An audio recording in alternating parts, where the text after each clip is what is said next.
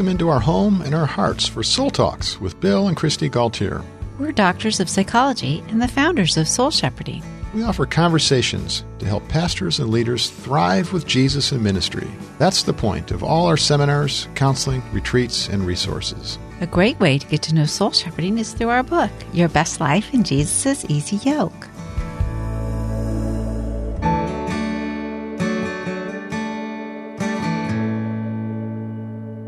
Thanks, Kristi, for the cup of tea this morning.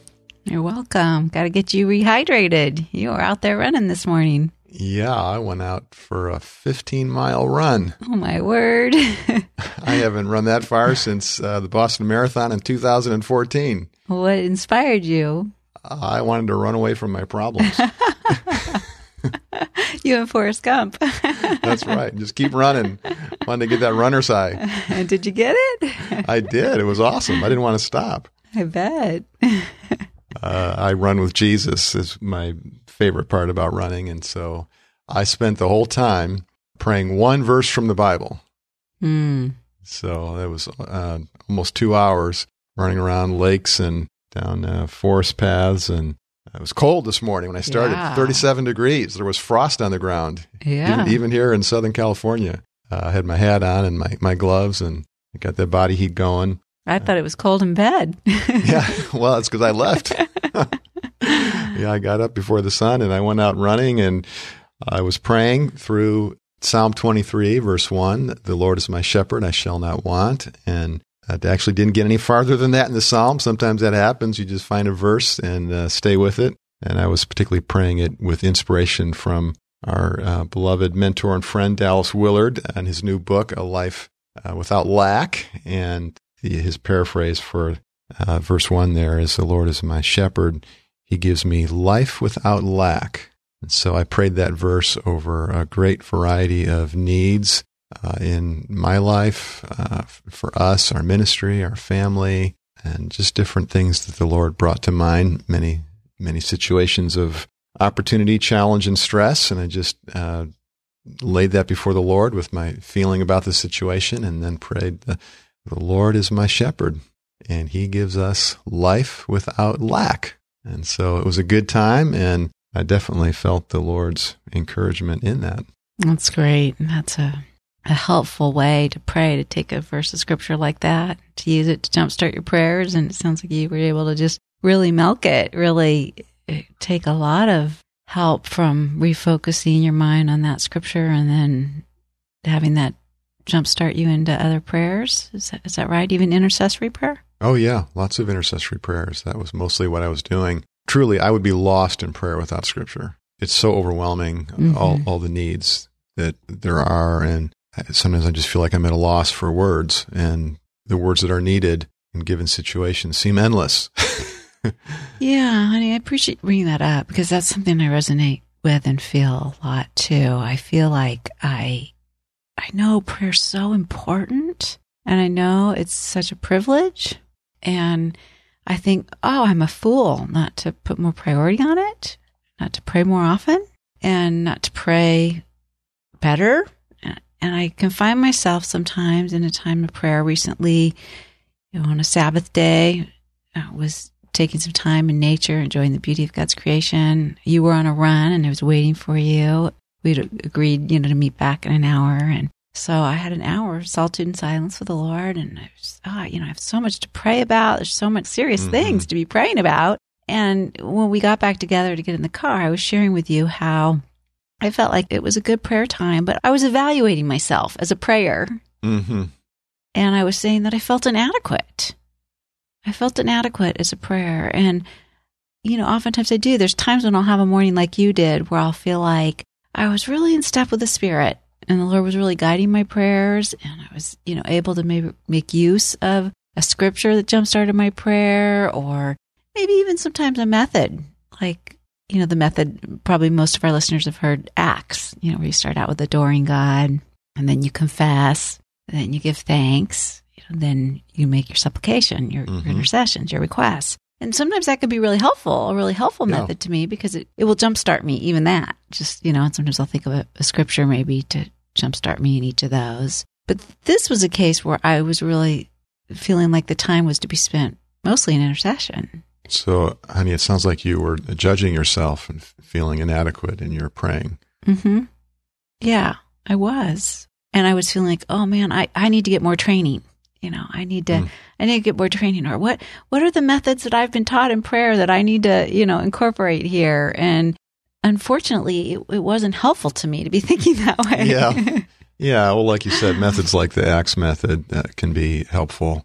Um, certainly praying scripture, like I was saying, but uh, there's a tendency for self reliance mm-hmm. and uh, maybe even a, a gimmick, something to make it work. And so, what I'm hearing is that you were pressuring yourself mm-hmm. in this. Mm-hmm. If I'm remembering, this is when we were up in Santa Barbara for yeah, a weekend and yeah. we had some days of vacation. Yeah. yeah. And so while I was uh, running the beach, you were walking the beach and praying. And so this is when you were starting to turn on yourself and feeling like you're not a good prayer and, and putting this expectation to do it better. Mm-hmm. Yeah. And this, yeah. like, there's huge consequences that I'm failing in this. And mm. especially in the area, I think of spiritual warfare. I feel, you know, kind of inadequate. And so I was thinking about things I've heard or I've been taught on that. And I was struggling a little bit with that too, because I was starting to feel like, well, I think if I rely on just saying these certain words or these certain techniques, that then I can find myself almost being like superstitious. Like if I don't yeah. pray this way, then I don't have power over evil or something like that. And yeah. and I know that's not right either. Yeah, we feel so overwhelmed at the prospect of accomplishing the things that need to be accomplished in prayer and that for needs to be met and so there's a tendency to try to get control. Mm-hmm. And that's where the, the methods can be used in ways that aren't the most helpful. Yeah. trying to make something happen or trying to, yeah. trying to fix something. Mm-hmm. Yeah. Instead of relying on the power that Christ has given us and participating with that. Yeah. Like in Romans 8, we read that the, the Holy Spirit helps us in our weaknesses when we don't know what to pray. The Spirit Himself, Spirit of Jesus, is within us interceding for us with groans that are deeper than words. I love that. I, I, that's such a reassurance to me because I think there is this sense into which I can depend upon myself and think it's all up to me doing it just right. Yeah, and I think so often what the mistake I will fall into when I'm feeling inadequate at prayer or putting pressure on myself is I think I need more and better words mm-hmm. In, mm-hmm. in, my intercessions. And when we're praying uh, silently in our intercessions before the Lord, words aren't as important as when we're praying explicitly, like verbally out loud for somebody. And hmm. so the, the word thoughts that we would have in quiet aren't as important as when we're actually with somebody. And so I think we overestimate the importance of all those words and we try to conjure them all up. And the real work of prayer, in terms of our part, is we're responding to this work of the Spirit within us and joining with these intercessions of the Holy Spirit that are deeper than words, deeper than thoughts. Mm-hmm. It's about getting our, our intentions of our heart in tune with the Lord. Mm-hmm. See, and so yeah. What helps me to pray is to identify a person, see their face, or a situation, name that situation, or uh, something I'm praying about, I'll, I'll, talk to the Lord a, a little bit about it, but then I'll just lay it before His feet with my heart. And I'll just say, Lord, I'm trusting you with this, your love, your wisdom, your will here. And then I'll just pray that the Lord is our shepherd, praying for myself or the person I'm praying for about the situation. The Lord is our shepherd and he gives us a life without lack. And that really helps me to put it in the Lord's hands and to not worry about it, not try to make something happen with that. So that prayer is helpful for you of letting go, of trusting God. It sounds like it's also helpful for you of praying that, that God's will will be done. Mm-hmm. Yeah, that's like the most important thing. Thy kingdom come, thy will be done on earth as it is in heaven. That's where the peace and power of the Lord flows into our life is when we are truly submitted to him fully fully devoted and relinquished to the Lord, abandoning outcomes to God, as, as we say in, in our easy yoke training. So, part of the fruit of prayer is our being able to enter in to that level of trust and submission to the Lord. Yeah, and that's a wrestling like we were talking about just yesterday with the uh, Jacob story in Genesis and how he wrestled with the angel at night. It's powerful metaphor there of what we all experience in the challenges of our lives and our relationships and opportunities and the, and the work that we're doing. You know, we all have work that we're doing with the Lord. And if we're walking in the Spirit, then we're going to be overmatched. We have more to do or bigger things to do than our abilities will enable us to uh, in our work and in our relationships. And so we need the Lord. Well, it's really important. I think you should say that again because I tend to think that when I'm overmatched, I'm doing something wrong. Yeah. I think that really the best life is where we're we're stepping out beyond our abilities and we're dependent on the, Lord to manifest his presence and his wisdom and his grace power. So and that's true in our relationships. We have we have conflicts, we have unmet needs, we have hopes and we can't make it the way we want it to be.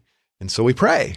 And Dallas told me one of the times I was in conversation with him, he said, Well, prayer is talking with God about what we're doing together. I love that. It's such, such a simple but deep definition. Mm-hmm. So I always think about that. It's like, well, if I'm not praying much or with much fervor, then it sort of begs the question, well, what am I doing with the Lord? Hmm because really prayer is just conversing with God about what's going on in our life and in the, the different projects that we're working on together. Yeah. So, you know, we're not alone. Those of you who are listening and you might, hopefully you're relating to us. And I imagine there are times that you feel inadequate in prayer. And so we're saying to you that you're not alone. And there's been a fair amount of research done on prayer, talking about the different ways that people struggle with prayer. And even pastors struggle with prayer. Uh, if you're a pastor, you know that. And we talk to pastors, uh, men and women in ministry all the time in soul shepherding. But those of you who aren't pastors might think that, well, your, your pastor is great at prayer. But uh, pastors admit that they struggle with prayer too. 40% of pastors say, you know, I'm really not satisfied with my prayer life. This is hard, hard for me. I'm having trouble finding the time, the energy, the words. And it's such a vast area. And maybe the deeper we go in our journey with the Lord, the farther we go, the more we realize that more is needed, and, and we realize that we we're struggling, and that we're able to uh, admit that and be humble about it and cry out for help. Yeah, I, maybe it's a good thing to not be satisfied with our prayer life. Yeah, because it it keeps us, you know, growing in that. And I mean, quite honestly, have I ever been satisfied with our communication, Bill? You and I. well, and you know, most of the time, I love that about you, Kristi, because you're always encouraging uh, for us to talk about things and more. I want to talk more. Yeah, Can we well, talk more? that's good. It helps to pull me out of my work and out of my head and get my relational centers on, and that's where the life's at. You know, we love it when our listeners talk to us too. We love hearing from people on our Soul Talks community when they come towards us with a comment or a question or communication. That's always a blessing too. Yeah, we want to give a shout out to Penny and in doing so to encourage all of you to share with us what you'd like us to be talking about in these podcasts or what the Lord is doing in your life as you're listening in w- with us here. Uh, we're just, hopefully you feel like you're right here in our home with Charlie as he's He's here enjoying our podcast too. Hopefully, he's sensing the warmth of the Lord's presence here. And uh, we're thankful for Penny, who wrote in to us, and she listens to our podcast. and she was particularly appreciating this series that we just completed on rest. And we're talking about identity in Christ and difficulty with slowing down and and uh, stopping all of our work and busyness and activity to rest and relax and rejoice in the Lord. And she was saying that in particular, she was encouraged by our podcast on identity in Christ to uh, ask the Lord to help her reveal the lies and the voices that she listens to other than His, which can really lead to a distorted sense of her identity. And that relates to what we're talking about, you know, with feeling inadequate in prayer, because in your comments about spiritual warfare, because that's what Satan wants to do is he's a defeater, a discourager. Mm-hmm. Uh, he's uh, the accuser of the brethren and the sistren cistern. I'm not sure that's a word, but you get the idea. Revelation 12 says that, and he wants to put us down. And when he can discourage us, that's a major way that he can uh, get us to stop praying and, and trusting in the Lord, get us to turn in on ourselves and, and feel like, oh, you know, I'm inadequate. I don't have what it takes. And then he's got the upper hand. So she spent some time working on that and found it super helpful And also glad to have you, Penny, going through the Unforsaken booklet with us as we're heading towards uh, Holy Week, Good Friday, and Easter in this Lenten season. And we want to journey with Jesus and the cross. We talked to some friends last night who are listening to our Soul Talks podcast from a year ago that were on Lent, and we went through the whole Unforsaken booklet together. You and I having a soul talk each week on a chapter from the uh, booklet in which we're walking in step with Jesus as he goes through the different biblical stations of the cross and doing meditations on the Gospels. And we were sharing our feelings about that. So, uh, friends, if you haven't tuned into that podcast series from last year, it's just as good this year as it was last, and it will help you going through the journey of realizing and rejoicing in the reality that we are unforsaken. We are accepted and loved, embraced by Jesus and his Abba, and that is the point of the cross. So thankful for that. And yeah, and we heard Bill from our friend who's a pastor's wife too, who for the first time is using the Unforsaken booklet and, and doing the Stations of the Cross. And she was saying how it was such a gift to her because she had been really harshly criticized by somebody about something she'd really put a lot into in the church. And it was really helpful to her because when she went to the Unforsaken booklet, opened up to the first station of the cross there, she was able to see Jesus offering to her to bring this criticism and this person who had really hurt her to the foot of his cross. And she found strength there to really receive God's God's grace and then extend forgiveness to this person. And so she was thanking us and I was just so grateful. It's always exciting when you hear how God's using something, you know, and, and you get to be part of that. Yeah, I yeah, that's really encouraging because that's that station in particular has ministered so much to me the, the gospel story of Jesus before Pilate, and he's silent, and and he doesn't internalize the judgment of the governor mm. who's accusing him or the people. And Jesus is standing secure in his Father's world, and under the smile of his Abba, he is confident, and he doesn't need for people to like him or be impressed with him or even understand the truth about him because he's really swimming in the ocean of grace there. And so, yeah, I love that. Yeah. And, and, we all stand before judges of the accuser, like I was in that that hour of prayer while you were jogging, and I was, you know, the accuser accusing me that who are you? You say that you're a leader or a teacher, you know, even to pastors, and yet, you know, you're inadequate in prayer and you're not any good at this, and you know, you're failing at this, and you need to know more and you need to do better. I was under an accusation, a judgment there. And you were able to be an ambassador of Christ to me as you listened to me and you had empathy for me and the feelings of inadequacy and the ways I was judging myself. And you were able to refocus me again on that no, my prayers are not inadequate and that God is grateful that I persevered in prayer in that hour and pushed through the feelings of inadequacy and didn't stop because I thought that I didn't have the right method or the right way or the right training or I wasn't effective. I so admire your persistence and your courage and your vulnerability in that. You know, it's it's just a joy uh, for all of us whenever we get to be Christ's ambassador, whether mm-hmm. it's to a spouse, a family member, a friend, or someone that we're ministering to. That's the great honor of life when we get to represent and mediate our Lord. And often it's not so much with our words as it is with our ears and our hearts and our prayers. That's right. It's the, the language of empathy and the language of intercession.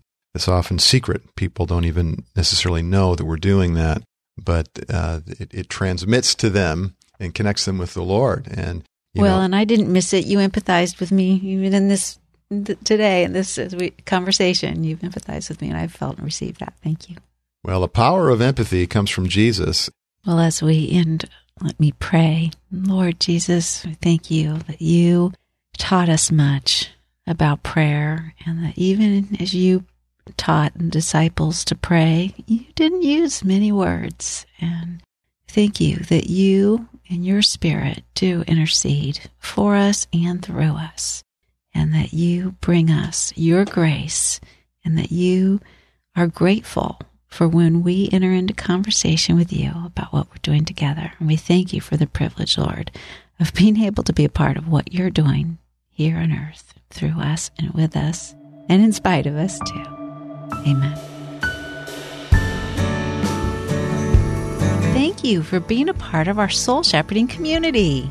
Do you receive our weekly devotional emails? They're inspiring and free. You can sign up on soulshepherding.org. We love hearing your comment, questions, and requests for podcast topics. It's also a blessing when you share Soul Talks with a friend.